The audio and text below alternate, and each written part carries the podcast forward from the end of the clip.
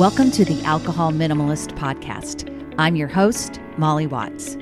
If you want to change your drinking habits and create a peaceful relationship with alcohol, you're in the right place.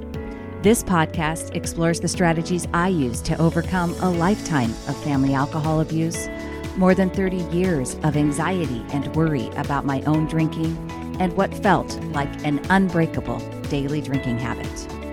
Becoming an alcohol minimalist means removing excess alcohol from your life so it doesn't remove you from life. It means being able to take alcohol or leave it without feeling deprived. It means to live peacefully, being able to enjoy a glass of wine without feeling guilty and without needing to finish the bottle. With science on our side, we'll shatter your past patterns and eliminate your excuses. Changing your relationship with alcohol is possible I'm here to help you do it. Let's start now. Well, hello and welcome, or welcome back to the Alcohol Minimalist Podcast with me, your host, Molly Watts, coming to you from it's a pretty groovy Oregon right now. I got to tell you, I am I am digging the weather vibes around Oregon this February. Mostly dry. It's been mostly dry, mostly sunny. We have a little bit of rain here and there, but some days that are really like up near 60 degrees already early February. Yes, please.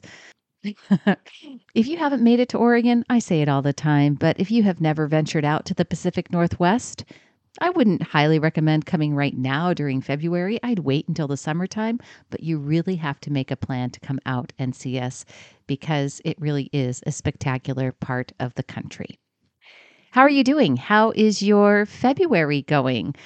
I have a little confession to make. How did the Super Bowl go for you? The Super Bowl was great for me, by the way. I have no, uh, that's not a statement about the Chiefs or the 49ers. I just wanted a good game, got one. I just heard that it was the seventh longest football game in NFL history. I mean, in overtime, it was only the second overtime in Super Bowl history. And it was really by and large, a really great game. I was disappointed that there was an injury for the 49ers just because I didn't, I was hoping that we could avoid all that. But it was a good game, and I had exactly one beer during the entire time.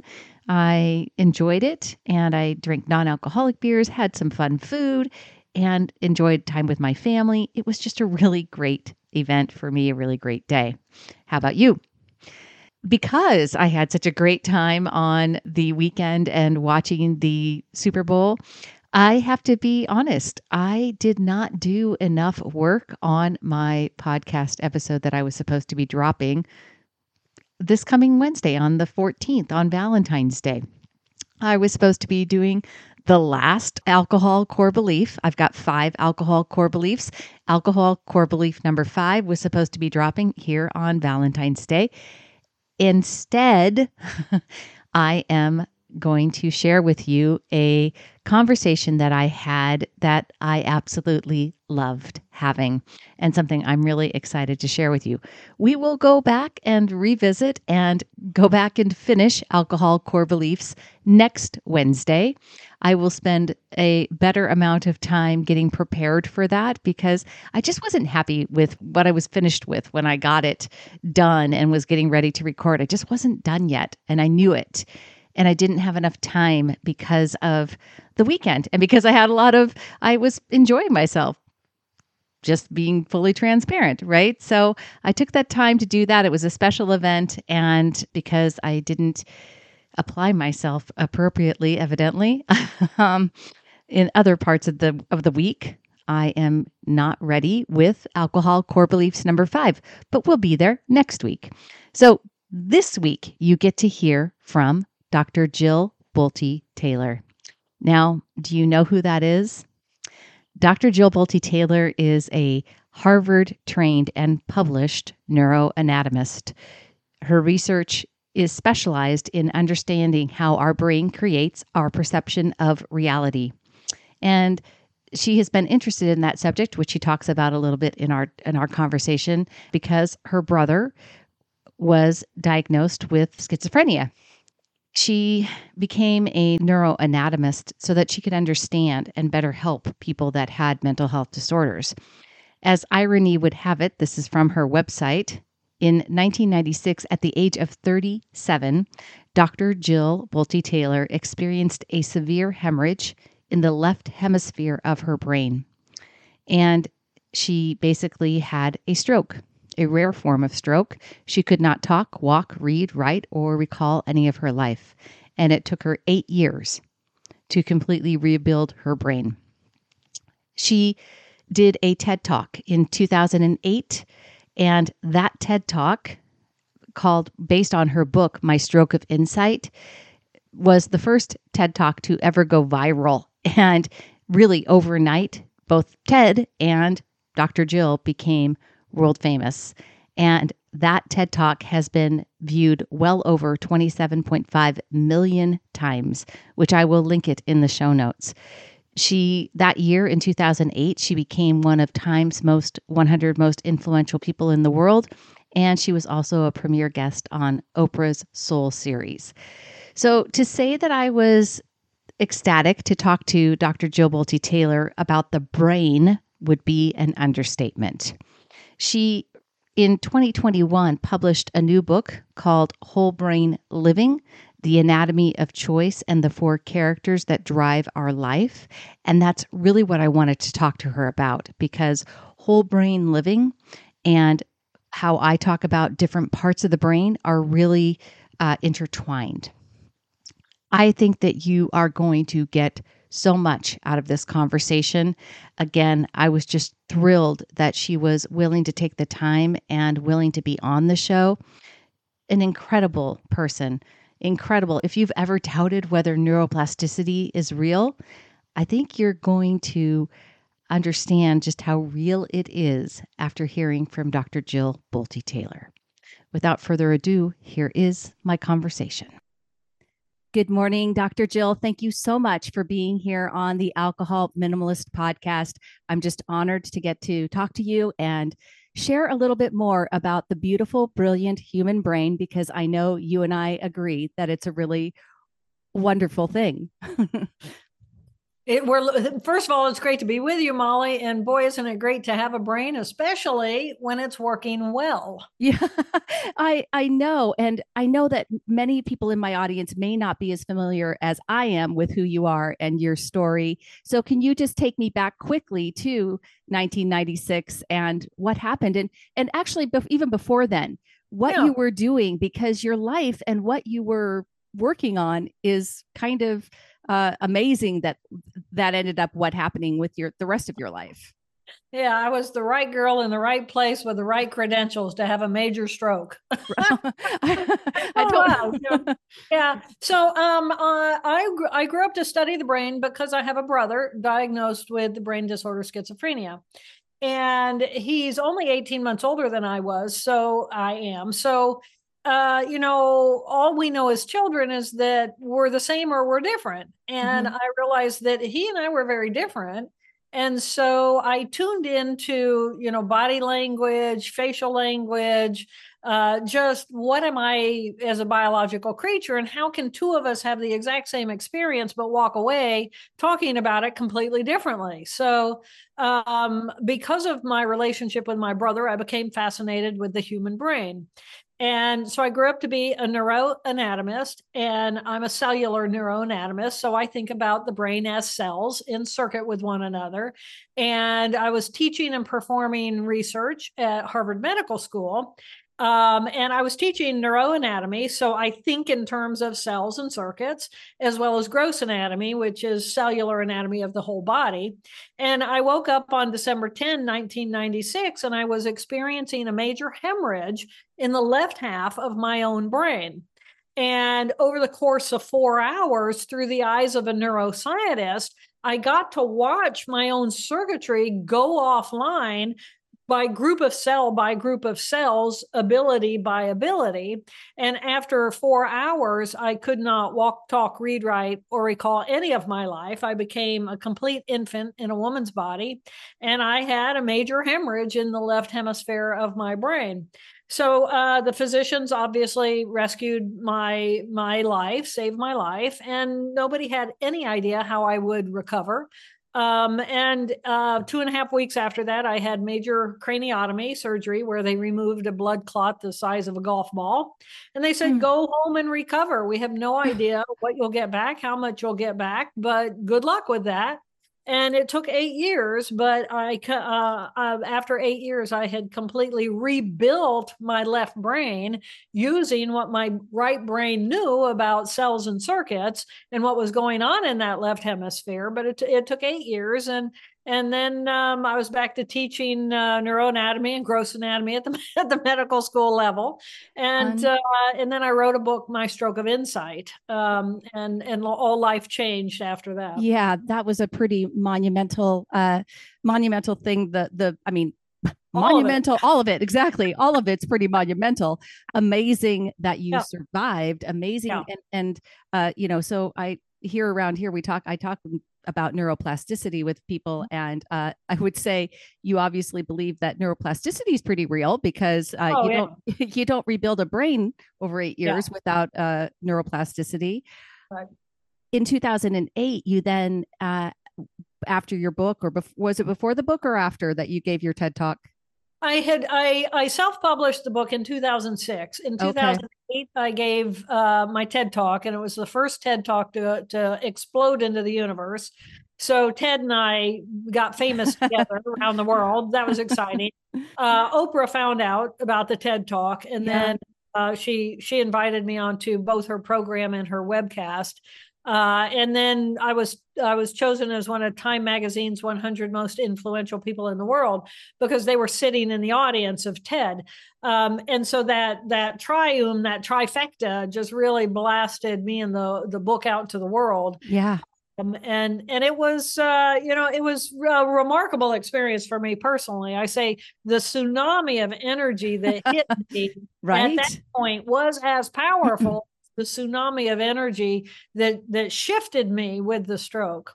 Yeah, I can't. Powerful. I mean, yeah, it, it's it's unbelievable. Um, the whole thing is so incredible, so fantastic, and you uh, uh, and so that's i mean and that's and folks i'll link it in the show notes you can go watch the ted talk it's amazing in and of itself and I mean, you could have stopped right there and really, you know, had a pretty incredible uh, experience with life, right? I mean, let's, let's, yeah, yeah.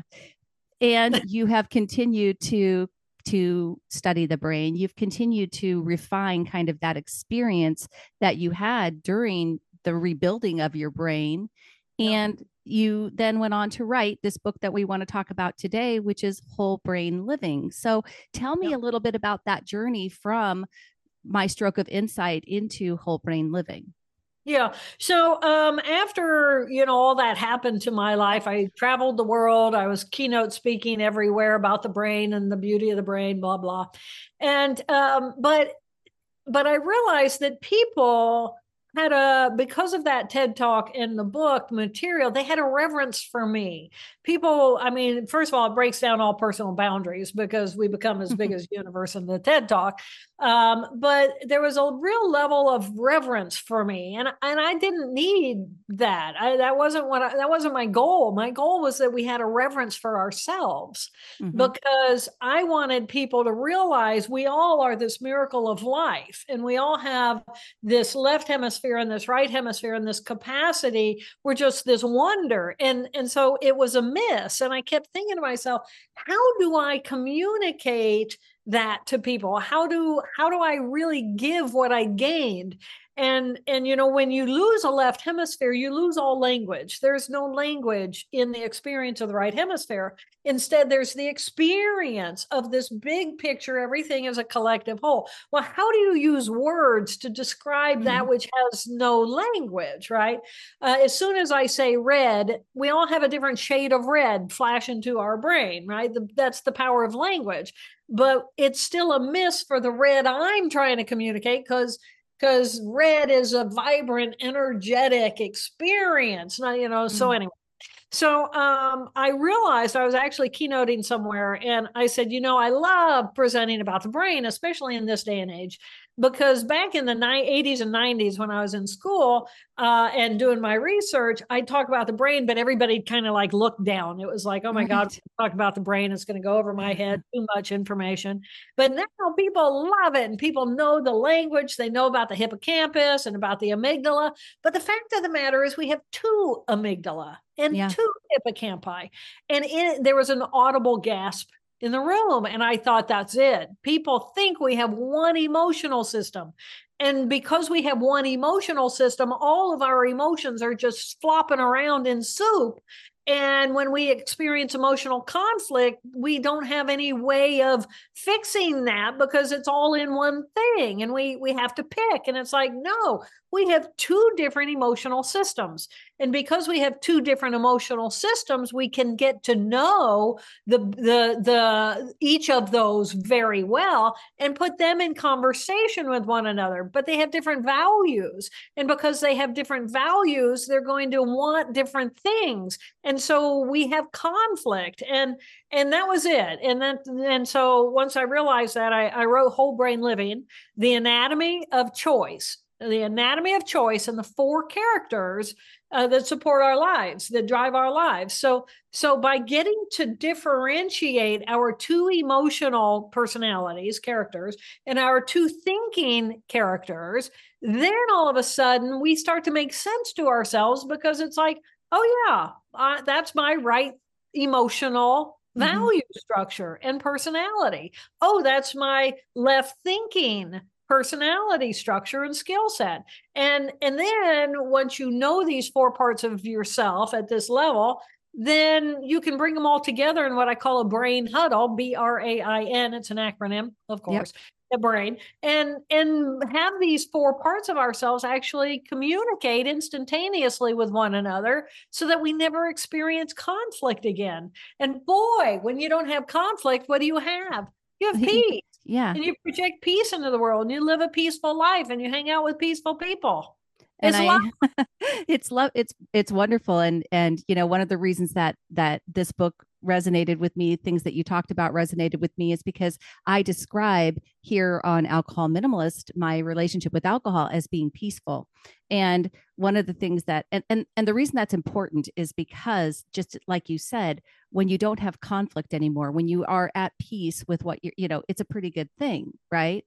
Yeah. And I have always uh you, you know I, I jokingly laughingly now because I kind of always pride myself on being, you know, a smart person and a, an educated person. And I definitely, when I decided to change my relationship with alcohol, I dove into neuroscience to understand my brain better. And here I thought I knew my brain so well. And I was just like many people, just that you just described, thinking I, I thought I understood from an organizational standpoint which is different than the anatomical structure, right? But from an organizational standpoint, I understood the logical prefrontal cortex, the emotional limbic center, and then the reptilian brain. So I I understood it that way, which is which helped me. Which is under, all true. Yeah, which is all, all true, true, and helped me understand myself better, right? Which I think is at the core too of what you talk about because once we understand ourselves better, once we understand these parts of our brain better, we have more agency in yes. determining what it is. And I talk a lot about uh, I didn't really realize at that time, even it took me, you know, until I was middle aged to figure out that I had a lot of agency in actually creating the experience that I was having in my life. Mm-hmm. Right. And I really think at the at the root, that's what whole brain living is all about. It's being able to understand the different mm-hmm. parts that you so that you can you can create when i say create i mean you are living a life that you are looking at each part of your brain understanding how it's integrated with whatever you're experiencing and choosing then right, yeah. right which part of it you're gonna where you're going to yeah.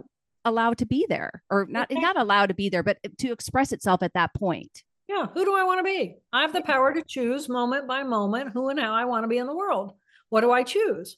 Right. And I think that's what's so what I loved about it so much because and and like I said, this is really just a deeper dive of things that I think that I understood, but understanding the four parts of the brain, that was it's a lot. This the book is it's there's a lot there and it takes me it took me, you know, going through it a couple of times yeah. and I really appreciated PS, I'll just give a plug to this, the fact that you put in cheat sheets and things to yeah. ask, you know, to to make yeah. to kind of dummy it down for yeah. the rest of us because well, we're not all neuroanatomists. Uh, I, I, I, wanted people to, you know, the the brain can be a very, you know, we can I can teach a course in it, right? And yep. it's like that's not what this book is about. This book is about about uh how do these four modules of cells the two emotional cells in the right and left hemisphere and and and fundamentally the right and the left hemisphere are different.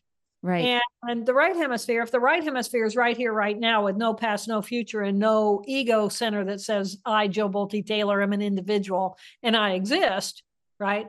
In the absence of that then what do i have? Because i'm having a completely different experience a different perception. And there are routines in my life that allow me to have that part of me open up naturally. And for most people, it's going to be like, what does it feel like when you're standing on a mountaintop? and you feel your heart expand and you feel your eyes just bring in all this glory and you just you just feel like you're this tiny little tiny little you know tiny little speck in this big picture of the universe what what is that feeling without the negative judgment that i'm nothing but a tiny little speck right right, right without, yeah. without that negative judgment just the wonder of life that i exist at all here. And i you know a lot of people feel the same thing when they're standing on the beach and they're looking at the horizon. And and and it's like wow you know i'm a part of this energetic relationship with this ball called earth that's spinning through space and wow you know i'm i'm life and just that wonder and that's actually wired into a part of our brain and we can train ourselves to know well how do i how do i have more of that? How do i set myself up to have more of that? What do i what what is countering me having that experience? How do i what what is dominating inside of my own brain the cells in my brain that allow me to have more of that that feeling or that experience um, because everything we do, every ability we have is because we have brain cells that are performing that function. So as I'm speaking, if I'm speaking, then those cells are inhibiting the portion of my brain that has no language. Mm-hmm. And the mm-hmm. portion of my brain that has no language has no value for language. It has its own experience. And when I'm doing that, I mean, I can zone myself out into, you know, the trees and the woods and the movement of a leaf that's fluttering in the breeze. And automatically my language slows and eventually disappears because because if I'm being that, I'm not talking about it. Mm-hmm. I mean, mm-hmm. so different parts of the brain are competing for the microphone in how am I expressing myself in the world? And if I'm choosing, if I don't like how it feels to be me, and I want to uh, change that, I have the capacity to be any of these four parts of me. And one of them doesn't feel very well. Part of them is the pain from my past. And that's actually in the circuitry of the left hemisphere emotional tissue. So so if I'm hooked into the pain from my past and I want to get out of the pain from my past, well what are my choices? How do I do that? Well, I personally do that by going to the art space. Right. Even if I'm just cleaning it up or sweeping the space, I'm allowing that part of me that is creative and open to come online and take over the dominance. Where's the energy in my brain? Or I'll go to the office and I'll start doing taxes because it's an intellectual process. One plus one equals two. I don't have any emotion about that. I do have emotion about taxes. but I don't have any emotion about math or making phone calls or those kinds of things, which is a different part of my brain. Or many people may go into prayer or into meditation in order to feel the higher level of, of uh, expansiveness and openness. So we have these different essentially realms that we can live in inside of our brain. But if we get caught in that, the pain from our past, then oftentimes that's a good time to say, well, I'm going to take a mind altering drug in right. order to not feel what I'm feeling. And yeah. alcohol is currently available everywhere for that. So it's easy to say, mm, you know, I want to have a drink. Yeah. I'm so glad you brought that. I was just going to go yeah. there.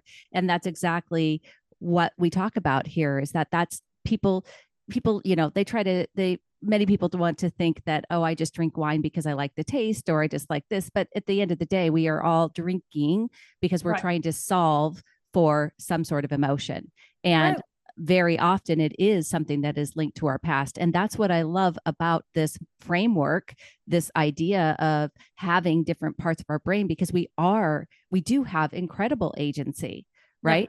Yeah. I always oh. say, I always say every thought isn't right, every thought is optional, right? Yeah. It's optional. You get to choose whether or not, whether or not. True. Yeah, exactly. And it's not true. I mean, right. there's so much stuff our brain says to us that simply is not true. Right. And if we choose to believe everything our brain says, well, we're deceiving ourselves. Right. And and I always I always I encourage people to ask ask your brain the question, what else is true? Right? right. Because if we ask what else is true, then it's going to open up hopefully into and just as you so beautifully put, we get to we can direct it into different areas of our brain yeah. that actually solve you know that actually comfort and soothe for that feeling, right? Yep. That feeling that we're trying to escape with alcohol. We can, we have the power to do that with our own beautiful, brilliant human brains, and it's yep. a it's a much more sustainable and healthier option yep. for everyone, right? Yeah. Well, and and you know the interesting thing is that our brain is an addiction machine. It is mm. designed to create habitual thinking and emotional patterns. So it is designed to addict to anything if we like it. And right. so the question is, what are you allowing yourself to become to become addicted to? And and my experience with alcohol is um, first I don't like the taste of alcohol. Um, uh, I do like the taste of beer, but I don't like the feeling that I get. I don't. I, it, there's a weight. And I love the elegance of wine. I wish I really liked to drink wine because there's there's it, it's part of our social culture mm-hmm. to have a glass of wine. Isn't that a lovely thing? It's like, but I don't like the feeling mm-hmm. that I get. And so I would rather have clarity in my in my brain than have the elegance of that glass of wine. Um, the same thing with smoking. Our, our, whole culture was socially addicted to cigarettes because of the Marlboro Man, among right. others. Right? It was it was the look it was the feel it was the experience it was like mm, well okay so those are all criteria that are real and we need to consider but the question is how do i want to feel and i personally want to feel I want to be able to have a sense of joy in any moment of my life. And I cannot do that if I am inducing a different experience through chemistry uh, through myself, where I then become dependent on the chemistry. Yeah. So I I love that you brought that up too. And because one of the things I talk about is being able to allow a feeling to be there. And I actually uh, quoted you in my book about the about the 90 second rule because oftentimes we we give a lot of credence as humans to our feelings right we we say we're not going to do something because i don't feel like it and we right. and we're many people are very uh reluctant to experience feelings of grief or sadness or you know we want to avoid negative emotions right. right, this is what we're kind of people right. have this concept of i don't want to I don't want to have to feel that. Right? right. And I believe that you and I would agree that it's it's in that it's actually being able to ex- articulate that to be able to feel the vibration in your body to be able to understand what that feeling actually feels like and then you realize you know what it only perpetuates itself if i continue to think about it yeah. and that's how you know so tell me about the 90 second rule and about about oh. feelings well, first of all, you know the the concept that if I feel it, um, it's a feeling. It's not just a feeling. It's cells. That's mm-hmm. all it is. You know, when I get angry, I'm running my anger circuit. It's just a bunch of cells running a bunch of energy. Well, isn't that an interesting way of looking at my sadness or at my anger or at my my grief? Um, personally, you know, and th- these are the privileges of being a biological creature. Right. I mean, if I look at my emotions as a negative thing I want to avoid, so I'm going to drink or do something else in order to avoid my feelings. Oh, I am so not that girl. I want to feel my feelings because if I allow a feeling, let's say, let's say the wave of grief.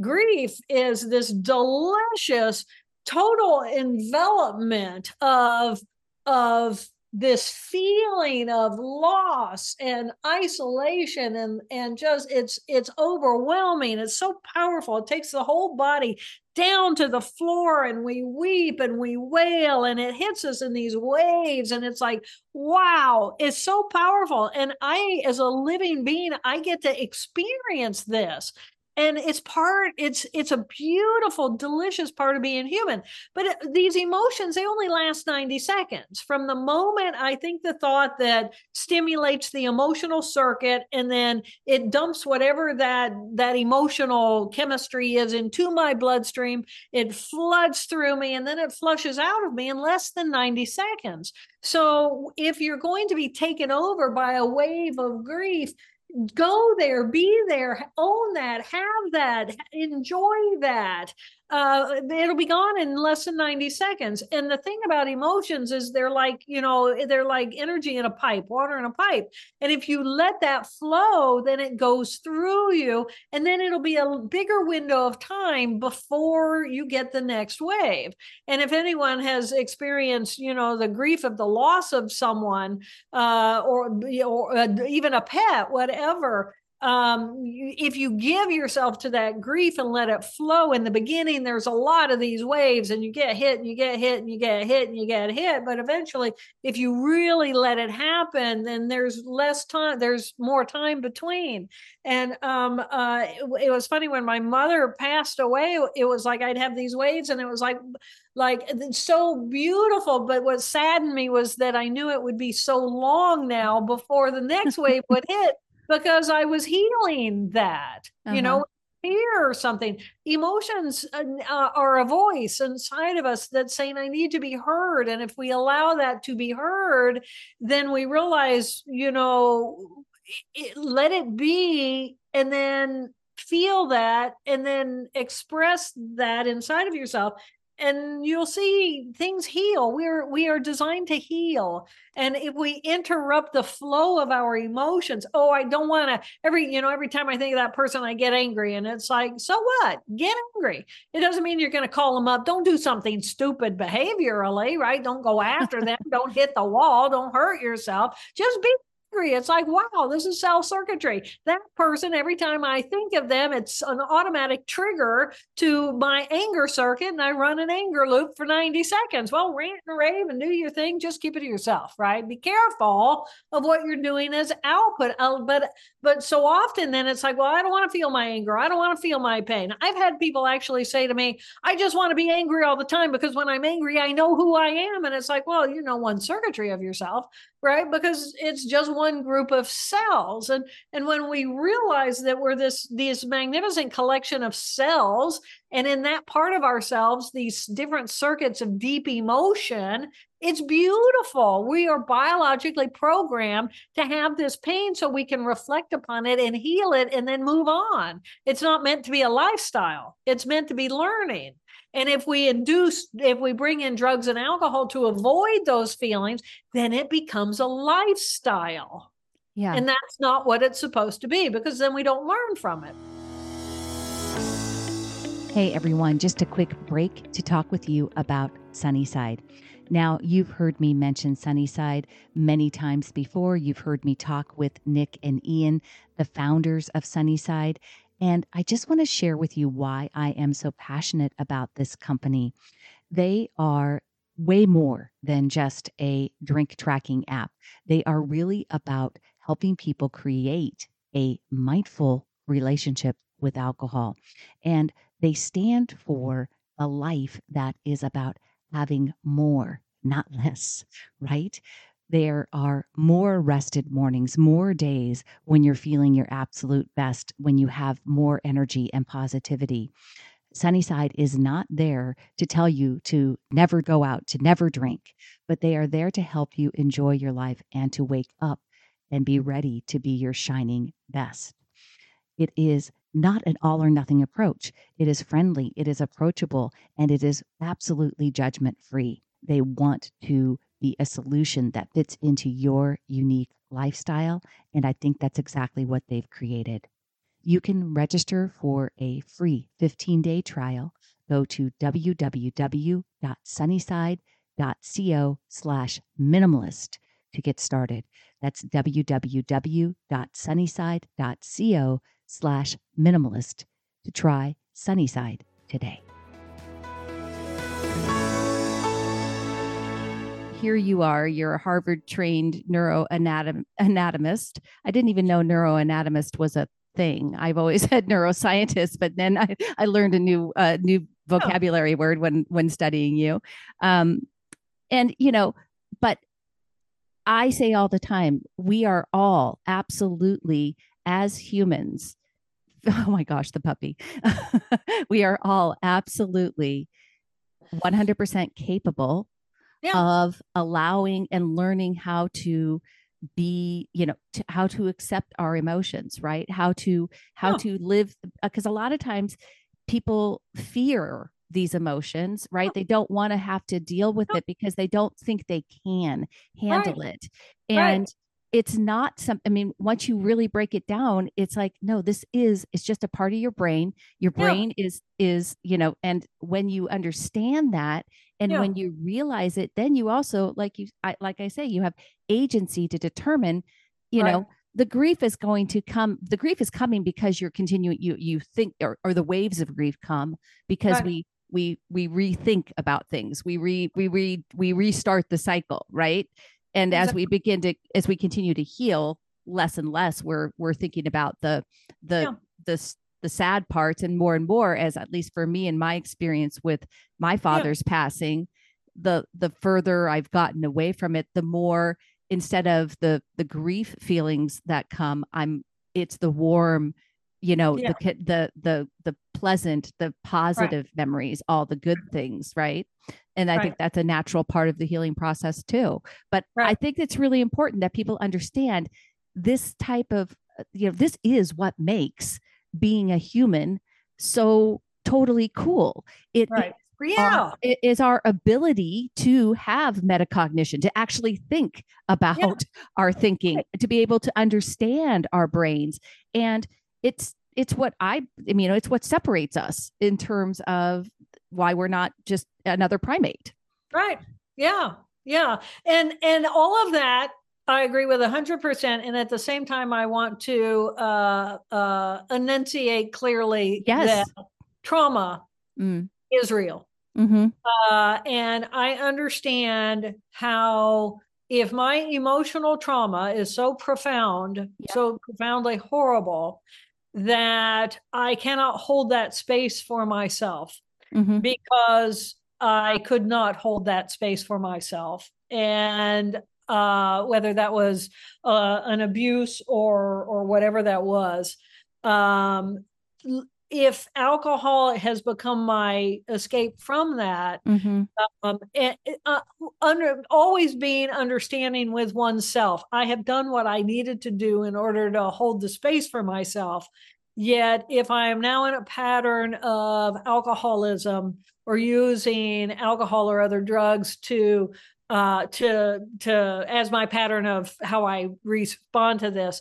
Consider other options. Yeah, absolutely. Consider reaching out for yeah. for therapy, and not all therapists are designed to manage deep, deep emotional trauma. Um, and and what I have have found is that that those uh, those who have been through uh, incredible trauma of their own and found their way out of addiction um, and into their own healing. Oftentimes, there's just a level of understanding in people who have been there and done that. Mm-hmm. Who are really good at helping. So so just considering your options you know i don't want to say in any way make a negative judgment on the the use or the abuse of alcohol or drugs. Yeah. Because we're all doing the best we can. I truly believe that. And we have whatever you're doing, you're doing it for your own reasons of doing it. I just want you to consider that you do have an agency and a, a level of freedom. You do have other options. And um, uh, you know, helping others identify the tools, other tools they can use in order to help themselves find um, less of a dependency on the external um, for me is is always a good thing. But that's all of course to respect why why you have chosen made the choices you've made to this point. Right. 100% agreed. And i don't i talk about that in my work as well about you know we're really separate. This this the the podcast that i or the audience that i talk to are people that do not uh, identify as someone who has substance abuse out you know disorder okay. or anybody that has a big capital T trauma right if you are if you are somebody that's not able to that isn't able to do life like you know isn't are, if trauma is impacting you in such a way that you're really just not able to yeah. have a, a the typical you know you're not able to work you're not able to get out of bed you're not able to that kind of thing that's we're not that that requires as you noted, a specific help and probably somebody that has a very specific training with trauma. Yeah. And but and that being said, after you after you address trauma, right? Yeah. You're still going to come back. We all have this beautiful, brilliant human brain that is really the the thing that helps, you know, that is we all have it and we all have the capacity to have agency over our lives to some you know yeah. and and we can do yeah, that yeah, once we're healed and, and, if we have that healing. And, and isn't that the beauty of the neuroplasticity? Yes, you know where it's all began is that you know the beauty of of the brain is that in order for me to learn um i i have to have neuroplasticity mm-hmm. because otherwise i can't learn anything because it, it, the brain knows everything that it knows. It's connected as it's connected and that's all it can be. But if i'm going to introduce something new to it even if it's like mathematics mathematics is is a abstract language of symbolism. And so i have to be able to to if i know how to read which is also an abstract language of symbolism then i understand an a and an a sounds like ah or whatever. And and then and and then it becomes a building block in the bigger picture of a word in the bigger picture of a sentence in the bigger picture of meaning.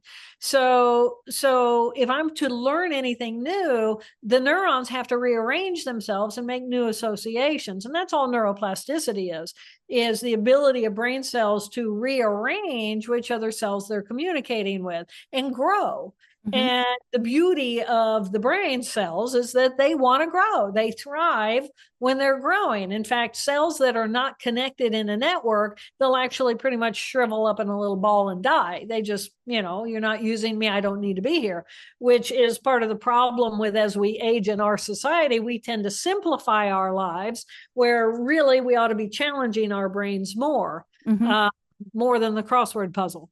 Yeah. Uh, you know, I, my mother, she would say, Oh, you know, I'm working the crossword puzzle. I said, Well, that group of cells is very healthy. What about the other one? You know, what about these other things you could be doing? So, um, but that's what neuroplasticity is, and and it does get sedated in with alcohol.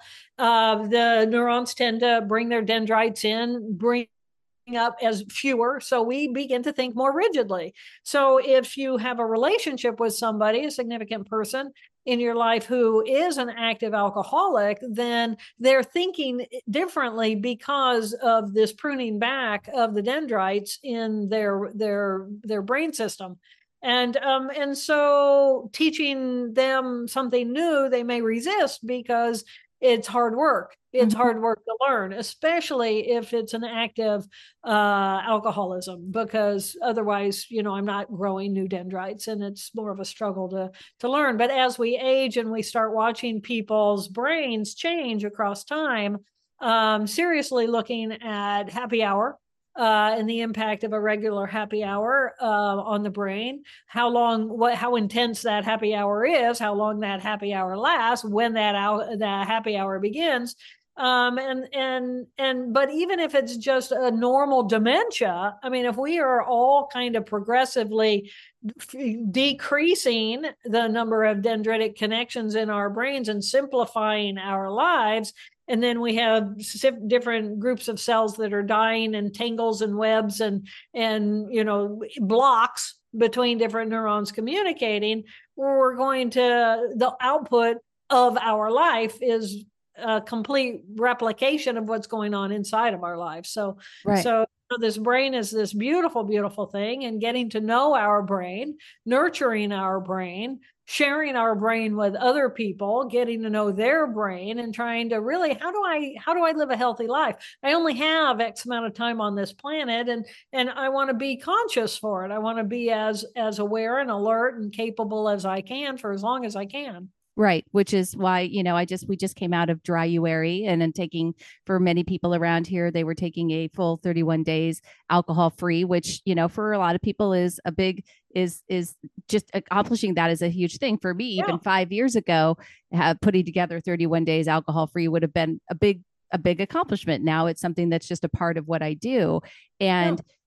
taking and it's all in in in effort to have a healthier brain, right? I mean, we have to have right. a healthy brain to be able to talk about neuroplasticity and to be able to really keep living our very becoming the very best versions of ourselves that we can be.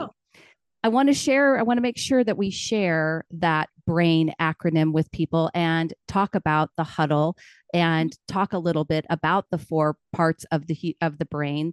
And so it, it, so let's talk about the the mm-hmm. four the four characters and then what a brain huddle is for folks. Okay. So, um, right brain, left brain. Left brain has left thinking, and that's character one. This is just the way I name it. It's completely random. It just makes sense to label them this way. So, I call the left thinking brain tissue mm-hmm. character one. And this is our rational, organized, analytical one plus one equals two capacity. It likes to control, it likes to create order, uh, it likes it, it's just the boss, right? So so we all have this part. It's our A-type personality. Usually for me, my I call it Helen, Hell on wheels, she gets it done. Um, and she's she's gonna show up on a podcast, she's gonna control time, she's gonna be punctual, get me here on time, she's gonna put on a clean shirt. She's going to put on my glasses. She'll put in earrings. This is the only part of me that ever wears earrings. I couldn't find them today. Helen's upset. Uh, you know, but it's this, we all have this part of who we are. Um, uh, you look in, in the drawers of a character one primary profile and, and everything's orderly, right? The, these, this is the part of us that picks everything up or does the dishes at night before we go to bed. Um, so that's, that's character one, structured, organized, left thinking. The left emotional tissue, it's also about me, the individual, me and mine, and my pain from my past and my pain projected into the future. So this is this is also the beauty. So this is my my anger, my sadness, my grief, my my my me me me, all my deep emotions. But at the same time, the beauty of this tissue and the reason why we have these emotions is because these emotions are waving a big red flag saying, alarm, alarm, alert, alert, we got a problem here. We need to think about it. Right. Mm-hmm. We need to fix it. And so it screams and it screams in all these different kinds of emotions. But these, these cells are the cells that imagine this our right brain exists in the present moment, right here, right here. Now, that's all we have is the present moment experience. But these cells have the capacity to step out of the present moment and compare all the data coming in about the present moment to our past experience. So, anything that I have experienced in my past, if something is coming in, let's say somebody walks into the room and that person reminds me in my past of somebody who was dangerous to me or somebody I loved.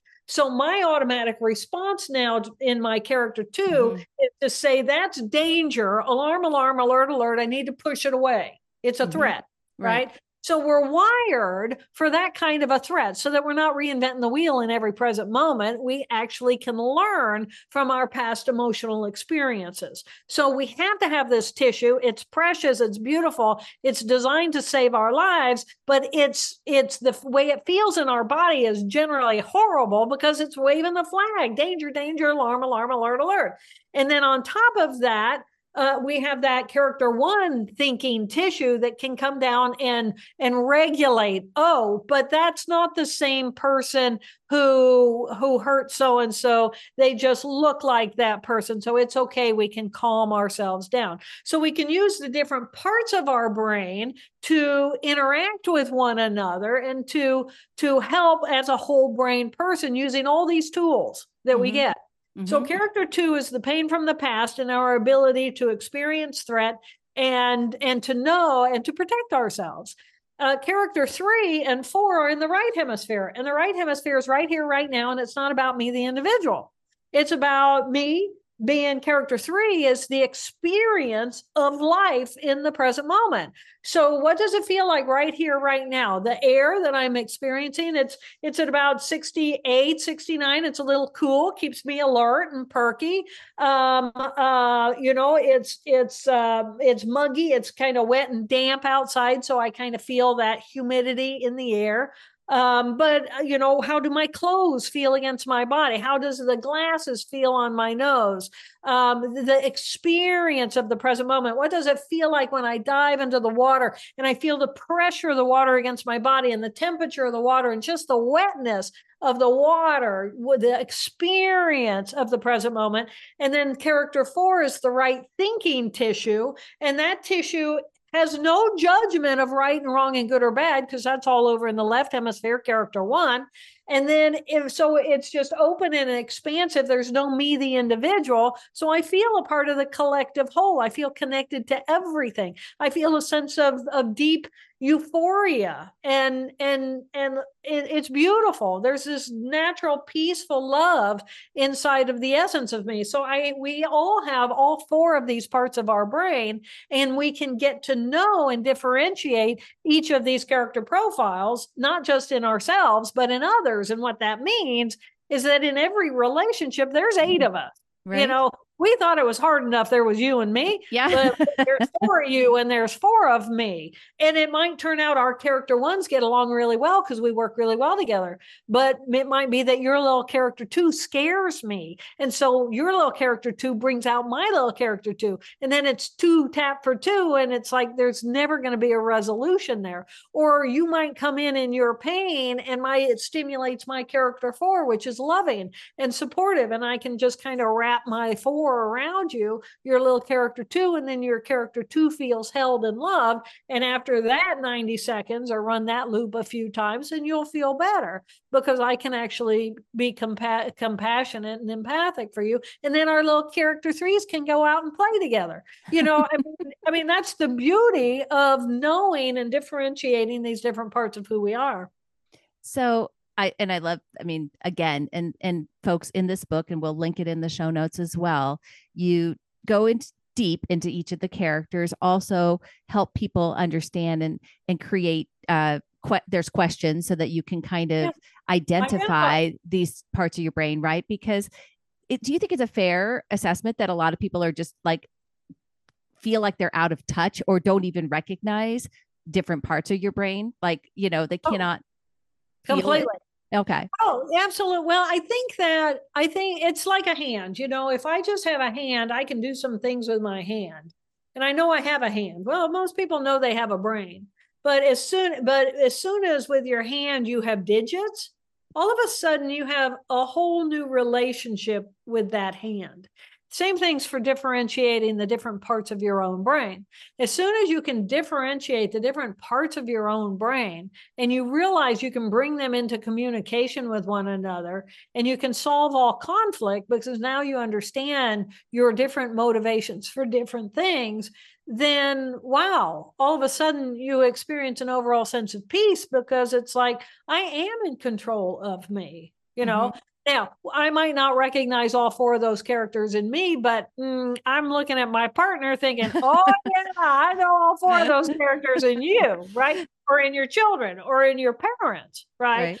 Because we're they're behavioral. So they come out as behavioral character profiles. So um, but once I know them inside of me, and I differentiate in me and I learn the brain huddle in that communication, everything changes in how I present myself into the world. Because now, if you come in and you're in your little character two and you're upset and you're blaming me because you're upset, I can just kind of look at you as my little character four and say, mm, she's in her little character two. She just needs some love. Or I can come at you with my character two and and you can and off we go. Right? right so as long as I take responsibility for what's what I'm doing, then you're the dance. If you come in and you're your little character two, and usually you trigger my character two, and we do this wonderful, delicious dance of fighting.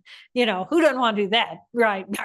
we all do so well, right? But if you come in and I don't respond as a character two anymore. And I come in lovingly and say, I understand, I understand, you know, but I'm not giving you the character two, then you're going to change your dance. You're either going to walk out and go find somebody else to pick a fight with, or you're going to settle down and feel loved and feel supported and be glad that we can actually have a nice evening together. Yeah. So you mentioned the brain huddle. So let's talk about it. So this is and and you know this is one of these things. It's a skill, just like anything else, right? Yeah. It's a it's a learnable uh, framework that you can do and a thing that you can employ. And if you get you know once you begin to recognize these four different areas of your brain and you practice a brain huddle during the yeah quiet moments of the day. I think you talk about that in the book, like learning how to do it before we're in, you know, distress times, but just practicing and once you practice it if you you know when you get used right. to it you're like okay this really is a way of becoming yeah. a better version of us so tell me sure. about brain the acronym so brain the acronym so this is when if i'm feeling any conflict or i'm feeling any distress or i'm feeling like somebody else is going to try to bring conflict into my life if i'm having some kind of awareness and i encourage people to do it 20 times a day when there is no conflict right so you can train all parts of your brain to call the huddle Mm-hmm. So it's called the brain huddle. Why a huddle? Because the, these are the four characters of my brain. It's my brain team. What do teams do? They huddle. So um, B stands for breath. Breath. Why breath? Breath brings your mind to the present moment. We don't breathe in the past. We don't breathe in the future. We breathe right here and now. And we want the goal is to bring all four, touch base with all four characters in communication with one another in the huddle so that they're in conversation and they're making a decision among themselves the character one controlling part just doesn't come in and dictate. The character two emotional part doesn't just come in and erupt. The character three just doesn't run off and be irresponsible. The character four part, which is blissing out, it's like mm, not always, always great to have it there, but okay, what are we doing? So be breath, bring your mind to the present moment. R is recognize which of the four characters were you who called the huddle? So, character one is organized and disciplined. Put it on your clock every hour on the hour. Let your clock ping, and it's like, okay, we're going to call for a huddle. Which character am I being right now? Well, if I'm yelling at my partner, I know I'm in my character two, mm-hmm. right?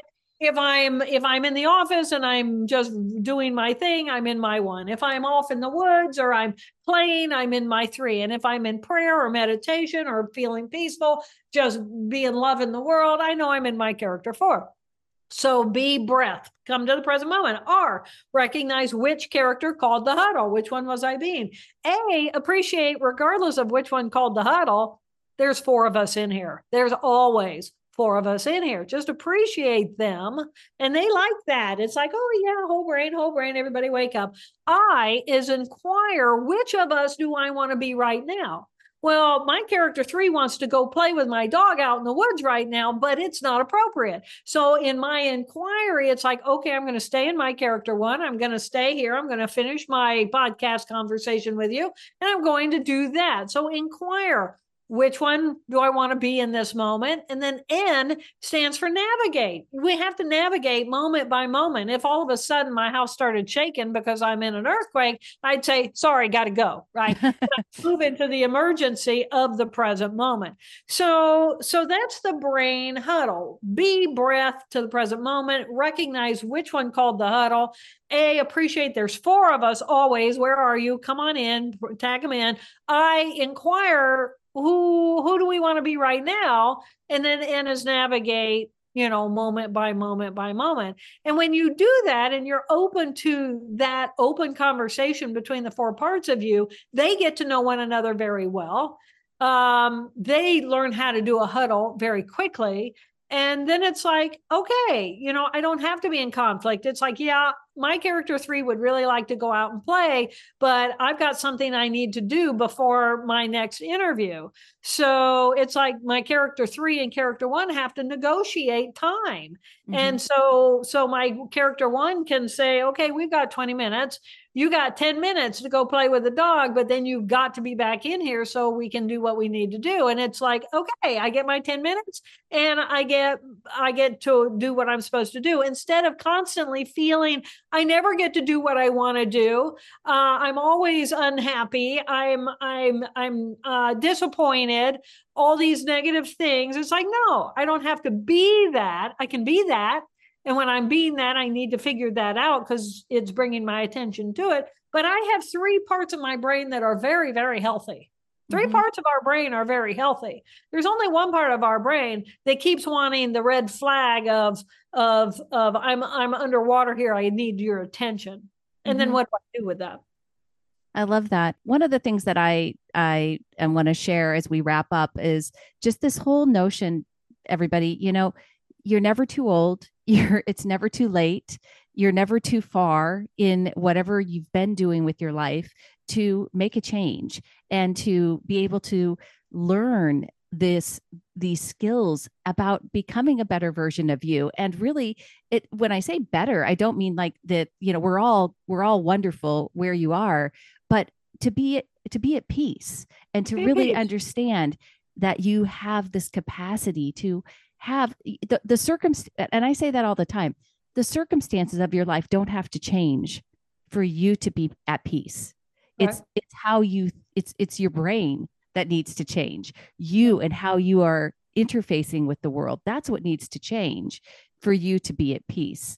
It yeah. not you know it isn't external it's internal. And this is really what what whole brain living is all about yeah exactly well Dr. Jill Bolte Taylor, thank you so, so much, bottom of my heart, uh, for being here today.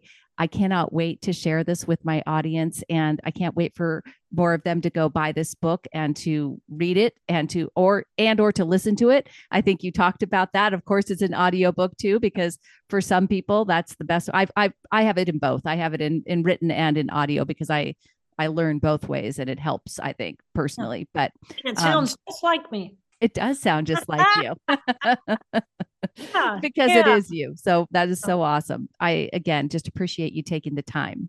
Thank you, Molly. And, um, you know, just thank you for the work you're doing and for inviting me into uh, to your your audience. And um, uh, it's important. I just think, you know, we have this beautiful brain and we all have the capacity to look at it and to kind of ask the question, who do I want to be? Who do I want to yeah. be in moment. And who do I want to be? Eh, kind of it's easier to answer that if I know who I am and to know that I am these four different ways of being. And I can really exercise all of those um, and turn myself into a, a joyful being because I think ultimately the more joy we all feel we project that into the world and then the more joyful and peaceful our planet will be. And that's certainly uh, my hope and dream. That is phenomenal. Yeah again, thank you so much. And I just appreciate you. Thank you. Thank you, Molly. Thank you. Hey, thanks for listening to the Alcohol Minimalist Podcast. Take something you learned from this week's episode and put it into action. Changing your drinking habits and creating a peaceful relationship with alcohol is 100% possible. You can stop worrying, stop feeling guilty about over drinking, and become someone who desires alcohol less. I work with people in three ways. You can learn about them over at www.mollywatts.com slash work with me.